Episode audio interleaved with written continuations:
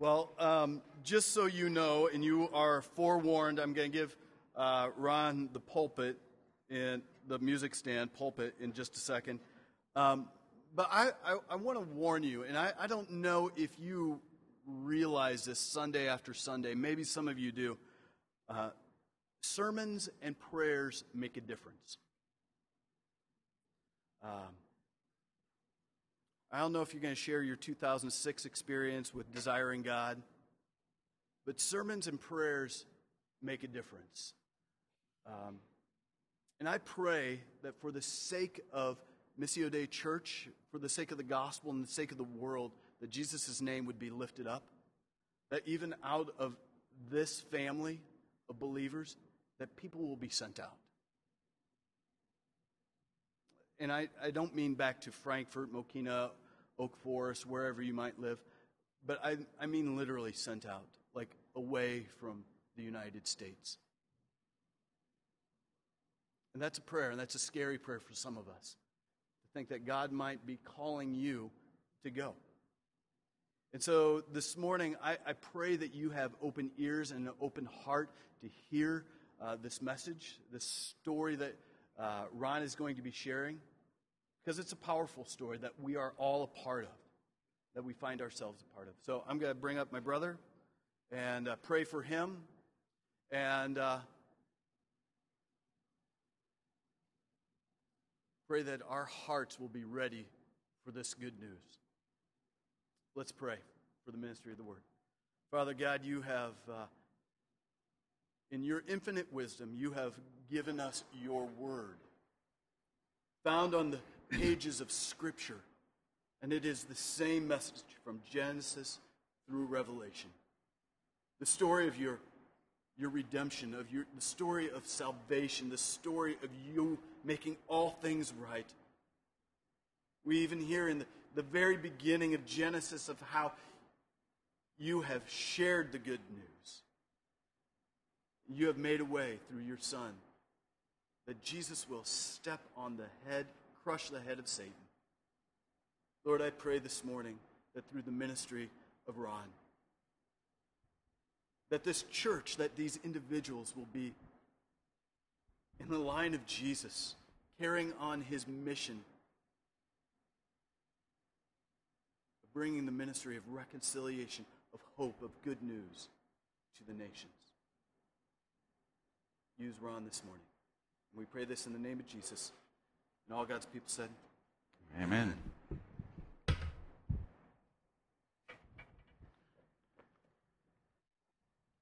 Thanks, Paul. I don't know. I used to people getting up before you you give a message and say, "Warning, warning, watch out," you know. so, well, Paul's prayed for us. It's a privilege to be here. Thank you for that opportunity. Paul's prayed for us and for the Word. So let's let me, let's get right into the Word. I want to invite you to open your Bibles to the book of Genesis, chapter twelve.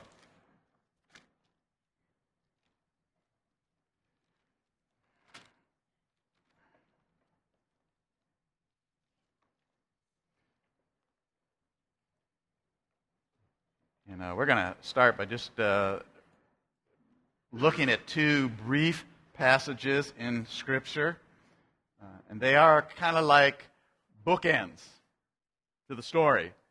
That's how I've selected these verses. So in Genesis chapter 12, first three verses, listen to the word of the Lord.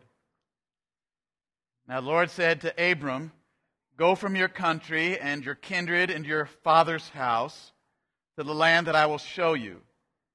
And I will make of you a great nation. And I will bless you and make your name great so that you will be a blessing. I will bless those who bless you, and him who dishonors you, I will curse. And in you, all the families of the earth shall be blessed. Okay, one more Short passage, Revelation chapter 7.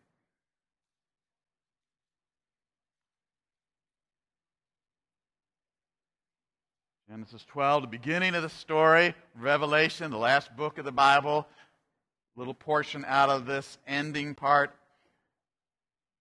Revelation chapter 7, verses 9 and 10. Of course, this is the Apostle John who is granted by the Lord this privilege to have a vision of heaven, be able to see before his time what that looks like, and then be able to record. So we have the privilege of having this glimpse of what heaven is like. Revelation 7 9. After this, I looked, and behold, a great multitude that no one could number from every nation, from all tribes and peoples and languages, standing before the throne and before the Lamb, clothed in white robes, with palm branches in their hands, and crying out with a loud voice Salvation belongs to our God who sits on the throne and to the Lamb. May God bless His word to us this morning. All right, let's. Uh, oh, we're way past where we want to go. So, Don, I'm going to take that way back to the beginning, to that first picture here. You all trying to. There you go. That's where we want to be. So, what are you looking at here?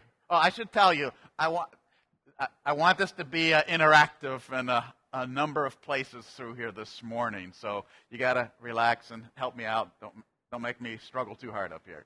So, what are you looking at? Rocks? Marshmallows? Brownies? Grandma? Y'all thinking food. What is that? Any other any other guesses? All right. I want to now it's a little hard actually tell what this is. So let's find out. It's salt and pepper. Magnified. Just looking at the small picture, what things look like. When you just look at things up close, it's hard to tell what's really going on if you don't understand the big picture. And the reality is that most of us spend most of our time living in magnification mode and just looking at our immediate circumstances and the things that are going on in our life and say, okay, what's on the schedule today and what's coming up? You know, we had prayer time before the worship service and, and think, okay, you know, like Pastor Paul said, next three weeks is going to be really crazy coming up here and the other you know, we, we get together and we, we, we focus on the immediate circumstance. But there's a problem with that. Because if that's where you're living your life only, I mean, you, you always live your life there. But if you don't have the big picture in mind, you, you don't know what to do with in that little circumstances that you're in. I mean, you, you were about ready to get out the stick and get the fire and start roasting the salt. You know? Or you thought you were going to eat chocolate. Mmm, yeah, and you get a mouthful of pepper. See, if you don't understand the big picture, you don't know how to function well in the immediate circumstances. You'll be lost and out of place. We, we need a big picture to understand. That's what I I want to focus on this morning. That's my, my desire. Get us a big picture. What happens in our own lives and for the church. Realize we spend most of the time as a church focusing in a magnification mode on just what's going on in our circumstances, what's the schedules coming up, got the consistory meeting, got a contract we got to look at, got this on the schedule. We're looking at all the activities and things going on. You know, so you know, I got here on Sunday morning. I have kids. It's, I think it's a miracle anytime anybody gets to church on Sunday morning when they have kids. It's just you know, that's the circumstances, but you made it. Okay, and so as a church, we tend to do the same thing. We look at the small part and we forget what the big picture is. And when you do that, we don't do very well in the little stuff that we're doing day to day in the life of the church. So we want to go ahead. Now, I'm gonna. This is to be my signal. I'm to do something like it. So if you see me waving here, you'll understand why I'm doing that. Okay. So we want to look at the Bible and say that this is one story, okay? The, anybody know what the, the word Bible means? Donna's very bold. She says, no, she doesn't. She not only that I asked, she doesn't. She knows that you don't know either, because nobody knows here. Okay, Bible means book of books. Okay. How many books in here? Sixty-six books in here. How many stories? Just one story. It's not the way we look at it, though. Usually we look at the Bible and we pull out and we read a story and uh, you know, you do Sunday school class or we do sermons, you do things, and you just look at an individual story and say, okay, there's a story, and I, we read that story, and we learned some lessons from that story, and that's it. But if you don't look at the big picture, you don't really understand what's going on in that individual story. We want to understand that this Bible is one story. And we can look at it in a, number of different ways. And the, the, the first beginning of the Bible is the first 11 chapters of Genesis. And in here, we get a, it's like the preface to the story. And when you pick up a book and you're reading a novel or something like that, if you don't get a little context, the big picture here, you, it, you have trouble catching on what's going on in the story. It might take you a while to get into it. Well, first 11 chapters give us the preface to the one story. And it presents to us a biblical worldview. And so here's some things that we learn in the preface about the big picture. Where do we come from? Okay, so here's four questions. You want to know what a worldview is? Any worldview, but a biblical worldview we're looking at is answers to these four questions. So, what do we learn in the first 11 chapters about where we come from? Creation. We're created. Anything else you want to say about it? Okay? We're created. That means there's a God, and the God is a creator God, and a pretty powerful God to create everything. He can just speak, and everything comes into existence. So that tells us something very different from a worldview that says we evolved, there was a big bang. Um, tells us, next question, why are we here? Oh, stay there. Why are we here? How, what do you learn in the beginning of Genesis about why we're here.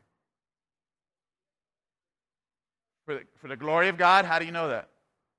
From Genesis 1. Ah, I'm going to put down a test. Smart answer. You see, that was like this. That's like doing a children's sermon, and the kids come up. The answer is Jesus. I know it's right. She's like, it's the glory of God. A good reformed woman. She have it. Glory. Okay. How do we how do we know that we are supposed to live for the glory of God? Created in his image, right? Think of image as like a mirror where we are to be reflectors of God. He created us so that he might demonstrate in us as his creation things about himself and his character and who he is. And we're created to be reflectors, image bearers of him. So when people look at us, we look at one another, we look at creation, we're supposed to see God. It's like, wow, Look how awesome God is. That we're to be reflectors of Him. That's, that makes that verse in Genesis the first mission verse in the Bible. That's why we're here. We live, exist to worship God. And uh, when people don't worship God, then we have a mission that they would worship Him. What do we learn about what's wrong with the world in the beginning of Genesis? Okay, the fall, sin. Okay, we've broken the relationship. God. We've been disobedient, and sin severs us from the, the place that God wants us to be and from living with Him and an intimate relationship with Him. And God takes it seriously.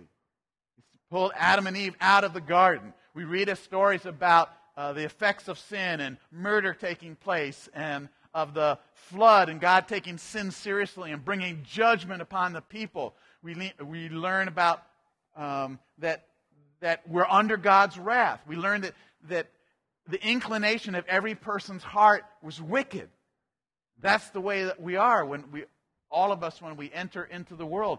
That's what's wrong with the world. It's not a lack of education. It's not just that we made mistakes. It's our hearts are broken in the relationship with God.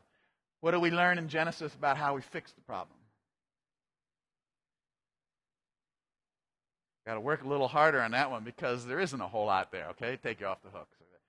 There's not a whole lot there. There are glimpses, as Pastor Paul said, about in, Genesis 3, about the hope of the gospel and that Satan would be crushed. That and and uh, an image of salvation in the ark and the flood and God delivering people. So there's glimpses there. You learn that there needs to be a sacrifice in order to be right with God and the worship that takes place in, in uh, Abraham and then um, Noah, and they had to go to sacrifice animals in worship to God. So there's some things that are glimpses there, but we don't get the whole picture. We understand now what the gospel is. Now, as Christians, what the gospel is that you have to understand there's bad news. That's what we're just talking about. What's wrong with the world? It's our sinful relationship. If you don't understand the spiritual condition that we're in, the gospel makes no sense or it's not good news. If you understand that we and we entered in this world are under the condemnation of God, none of us enter into this world. We're born physically, but not born spiritually.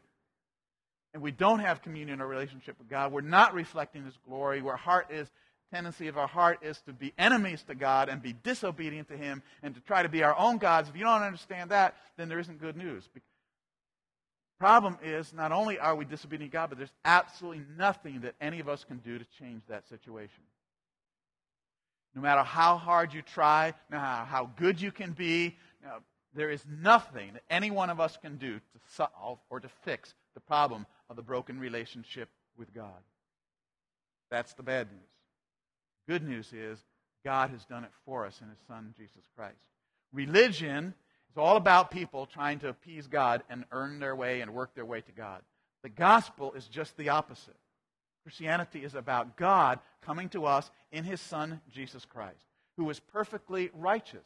He was without sin. And so that he was able to go to the cross, die there, take the judgment and wrath of God upon himself, what we deserved, and in the place of judgment and wrath, he gives to us his perfect righteousness. So as Christians, we're righteous, but it's not anything about us. There's no righteousness in us. It's all a gift that comes to us. We receive it by faith in what Christ has done on the cross. That's the good news. We get reconciled to God through Jesus Christ, the sinless one. So that's the gospel. That's what we're, okay, a glimpse of that in Genesis. That's what gets fleshed out now in the rest of the scriptures. So let's look at the story. Go to the next slide here. The introduction. Now, we did the preface, the first 11 chapters. Now, the passage that we read, Abraham, out of, uh, remember the, the story of the Tower of Babel? Babel? And uh, nations get spread out in all the different languages. There's 70 different ones. God comes and chooses one man, Abram, later to be Abraham, out, and he says, No, I'm picking you, and I'm going to have a special relationship with you. I'm going to create a new nation, and I'm going to bless you, and I'm going to pour out all kinds of wonderful things into your life. And so, as you're blessed, there's a reason for this, not just so that you can be happy and have a wonderful Christian life. You're being blessed so that you can be a blessing to others. And so that in you, all the families of the earth are going to be blessed. And by that families, it means all the other nations, all the other people groups that are out there are going to be blessed through you. That's the, the introduction. Okay? Next, we'll jump to the other passage we read in Revelation, you saw, is the other bookend. And what do you see in heaven? People of every tribe and tongue and nation and language, they're all there worshiping God. So, what was promised to Abraham in the beginning through you, all the nations, all the families, all the people groups of the earth are going to be blessed, is fulfilled in Revelation. We see it, we know it. God's told us how the story ends. They're all going to be there. So that's the beginning and the end. Now think about this just for a moment. I'll take like this is a little tangent here. How can God make this promise and tell us now what the end is going to be? He can make the promise to Abraham. How can God know and can we know that this is going to come true? Can you do that with anything? Can you make a promise and know that with all certainty it's going to happen? Absolutely not. Why not? Because you're not sovereign. God is sovereign. God does whatever he pleases. He wrote the story. The only time you or I will ever get to be sovereign is if you write a story. When you write a story, you can make it do anything it want. You want. It may not make sense. It might be technologically impossible. You write the story. You can do anything you want and make it happen because it's your story. But in this world, we're not. We can't do that. God can fulfill the promise because he is sovereign. So, beginning and now the middle of the story. Okay? The body, the rest of the text. Genesis through the beginning of Revelation is the middle of the story. What I want to do is quickly skim through to you'll see in a number of passages this one story message that God is to be worshiped by all peoples, all nations, all families. And almost every significant event in the Bible, you will find this if you, you're trained, your eyes are open to see this. So, for example, in the plagues and the Exodus, Moses going to the Pharaoh says, Let my people go that they may serve me in the wilderness. But so far you have not obeyed. Thus says the Lord, By this you, the Pharaoh and his people, you shall know that I am the Lord. And what is the this? He's going to turn the water into blood. He's going to do this and on all the other miracles and then the you know party in the Red Sea. Why did he do this? Because God is demonstrating who he is, that they would know that he is the true God. Another story.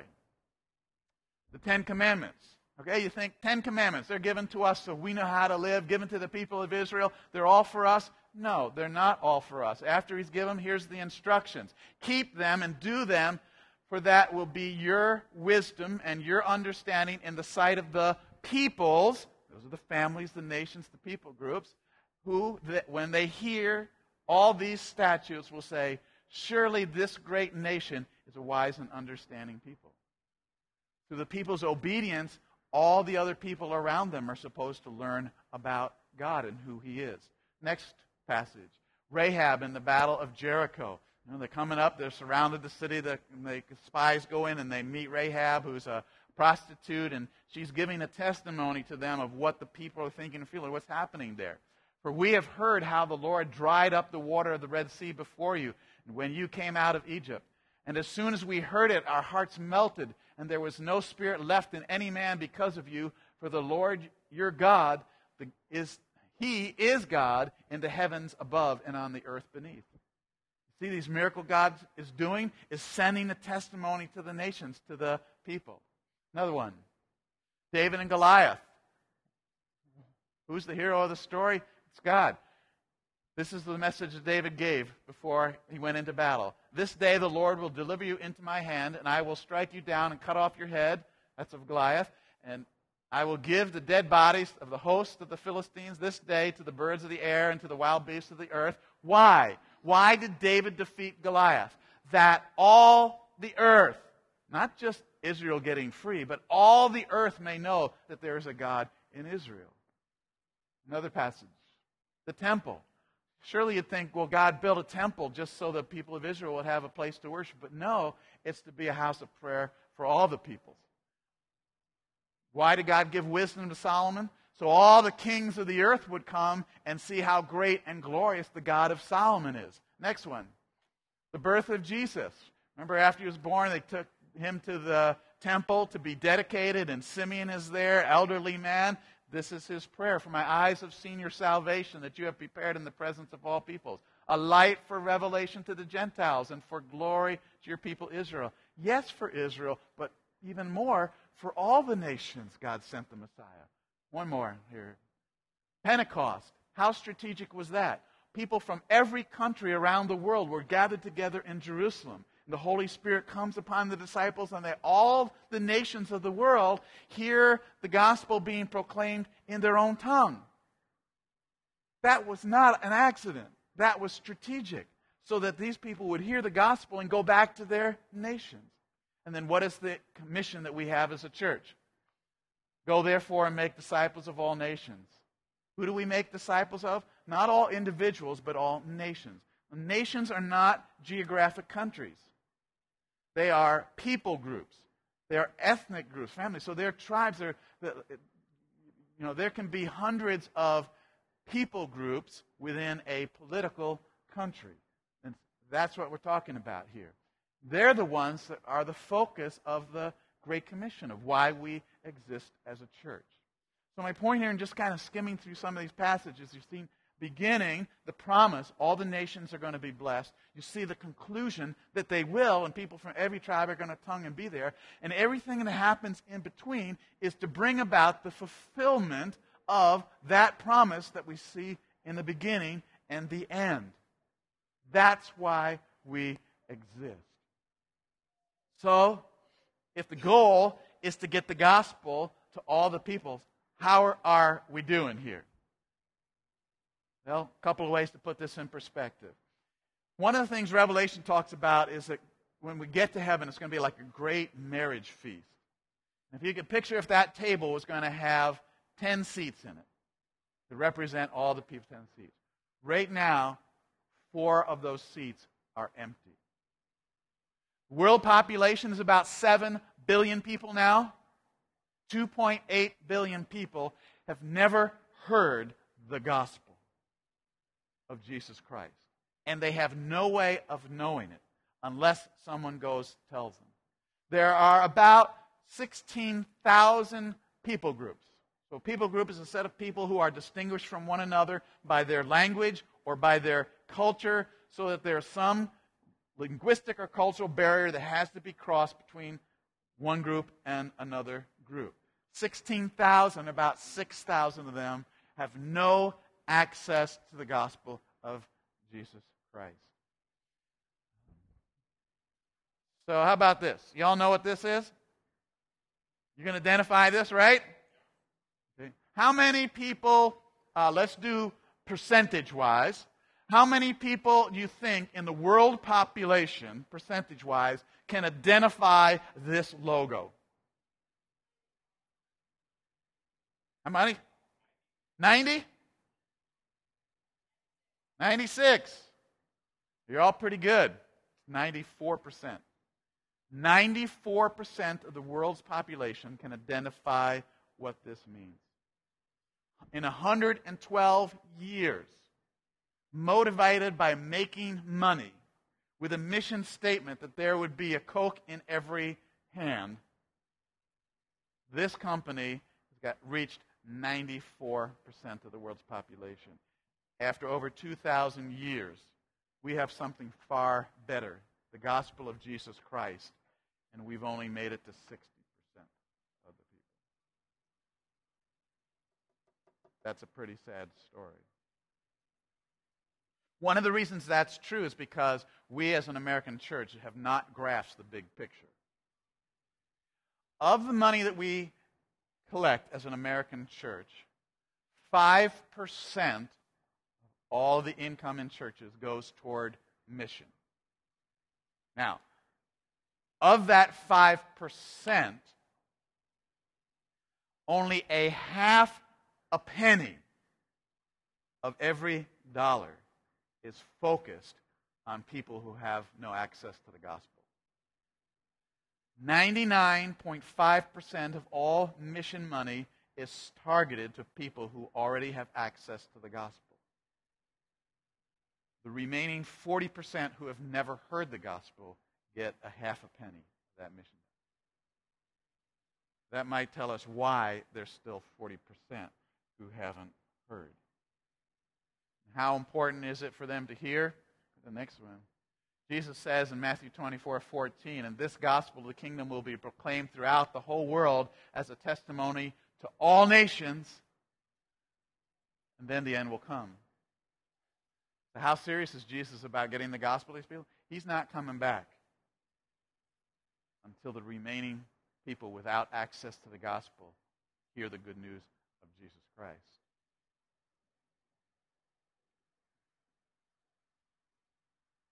That's the mission. So let's think about the story now into some of the context. Here's the two heavy tribes story. Part of the story.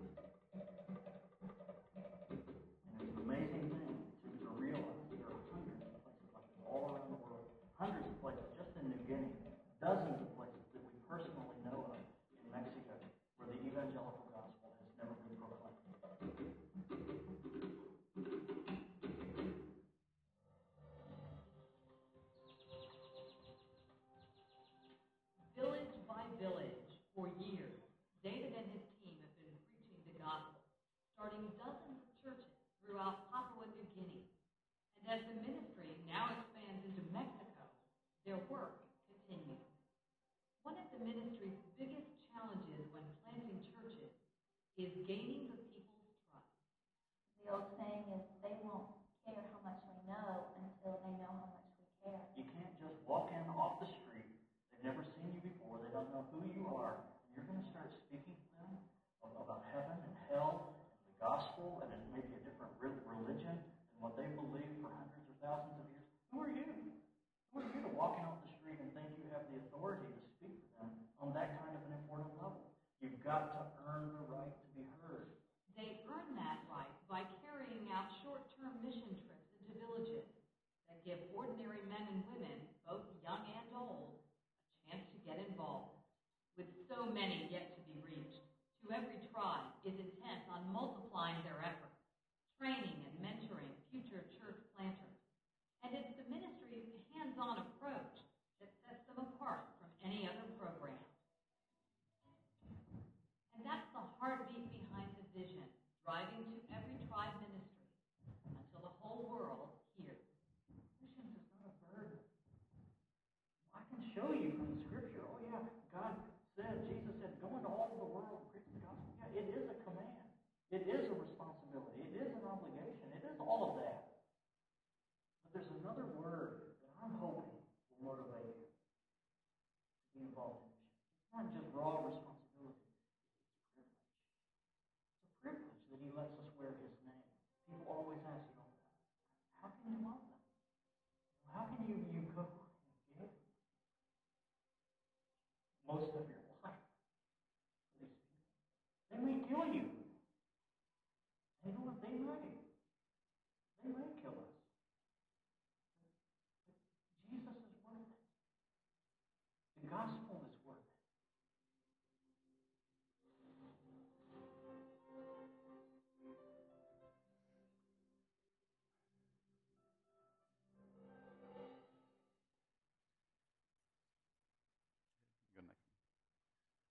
So that's what we do is to every tribe. Part of the story. Uh, three things that represent us. We are looking to mobilize the church for this Great Commission. We are a training center for missionaries. We have a two year training program called the Center for Pioneer Church Planting. And we are sending missionaries to Papua New Guinea, Mexico, and soon to other countries as well.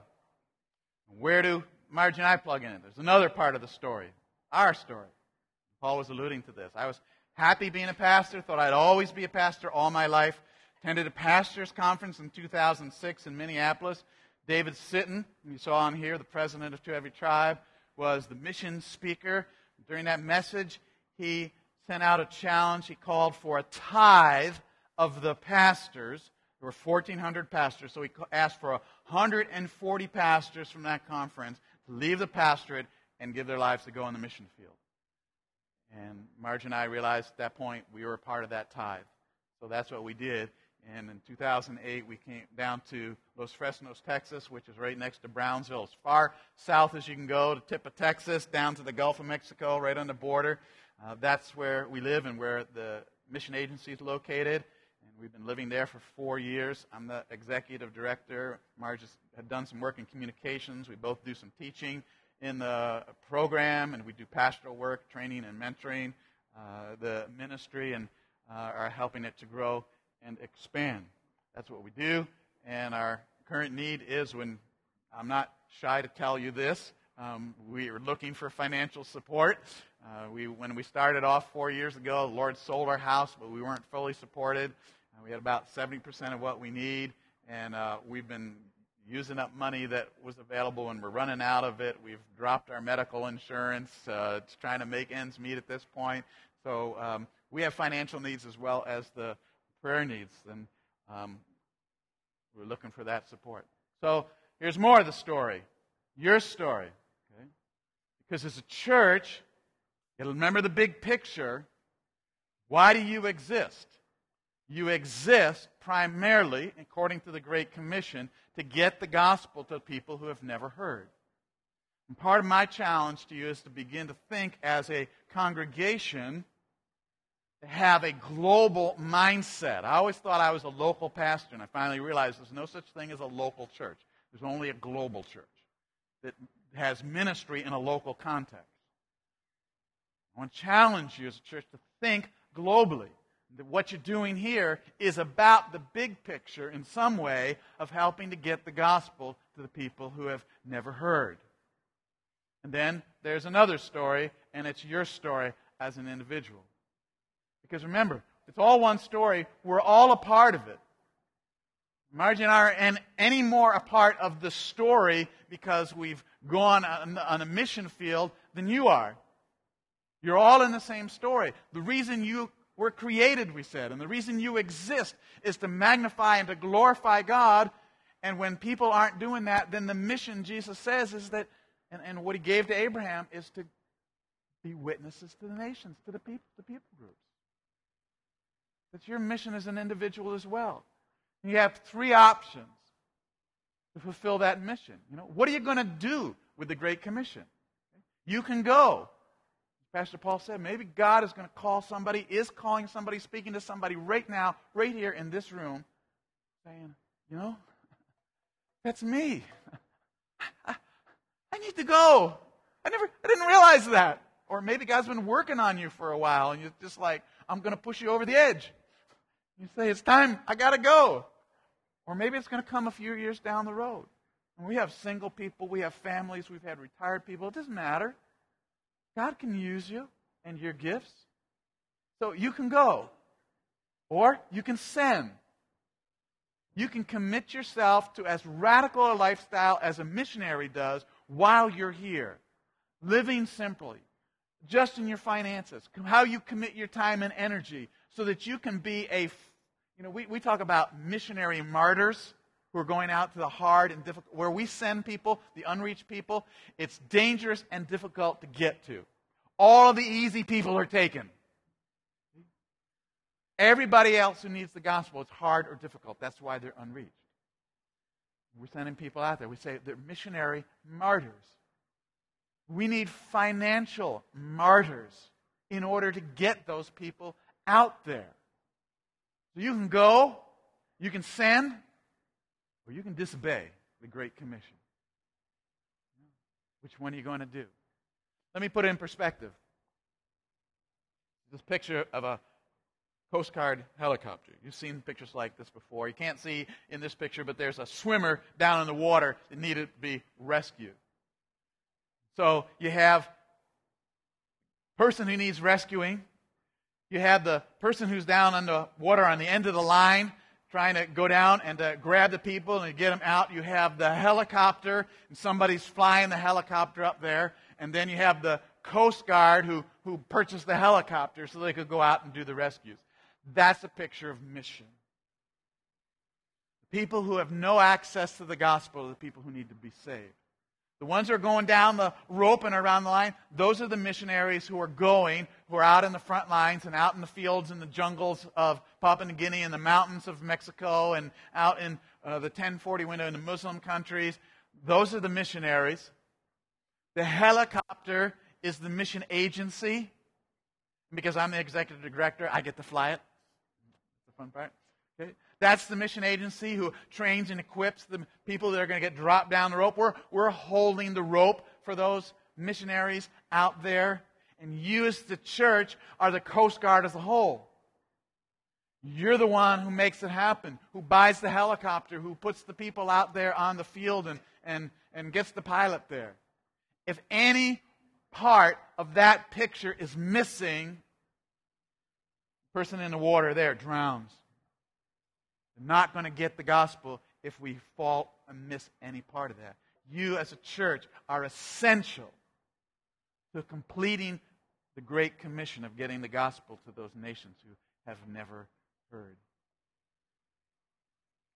And you need to know this our little slogan Jesus is worth it. It's worth whatever you can do as a goer, as a sender, in order to get the gospel to these people. Because God is so great, He's deserving of our worship. And that's what it's all about. We want God to be worshiped by all peoples. So Jesus can come back again. We'll get to see heaven, not just for us, but for God and for His glory. Let's pray. Heavenly Father, we give you praise and glory and honor. Pray that you'll speak to us, each one of us individually, what we need to hear today, and as a church congregation here, what Missio Dei needs to hear today, and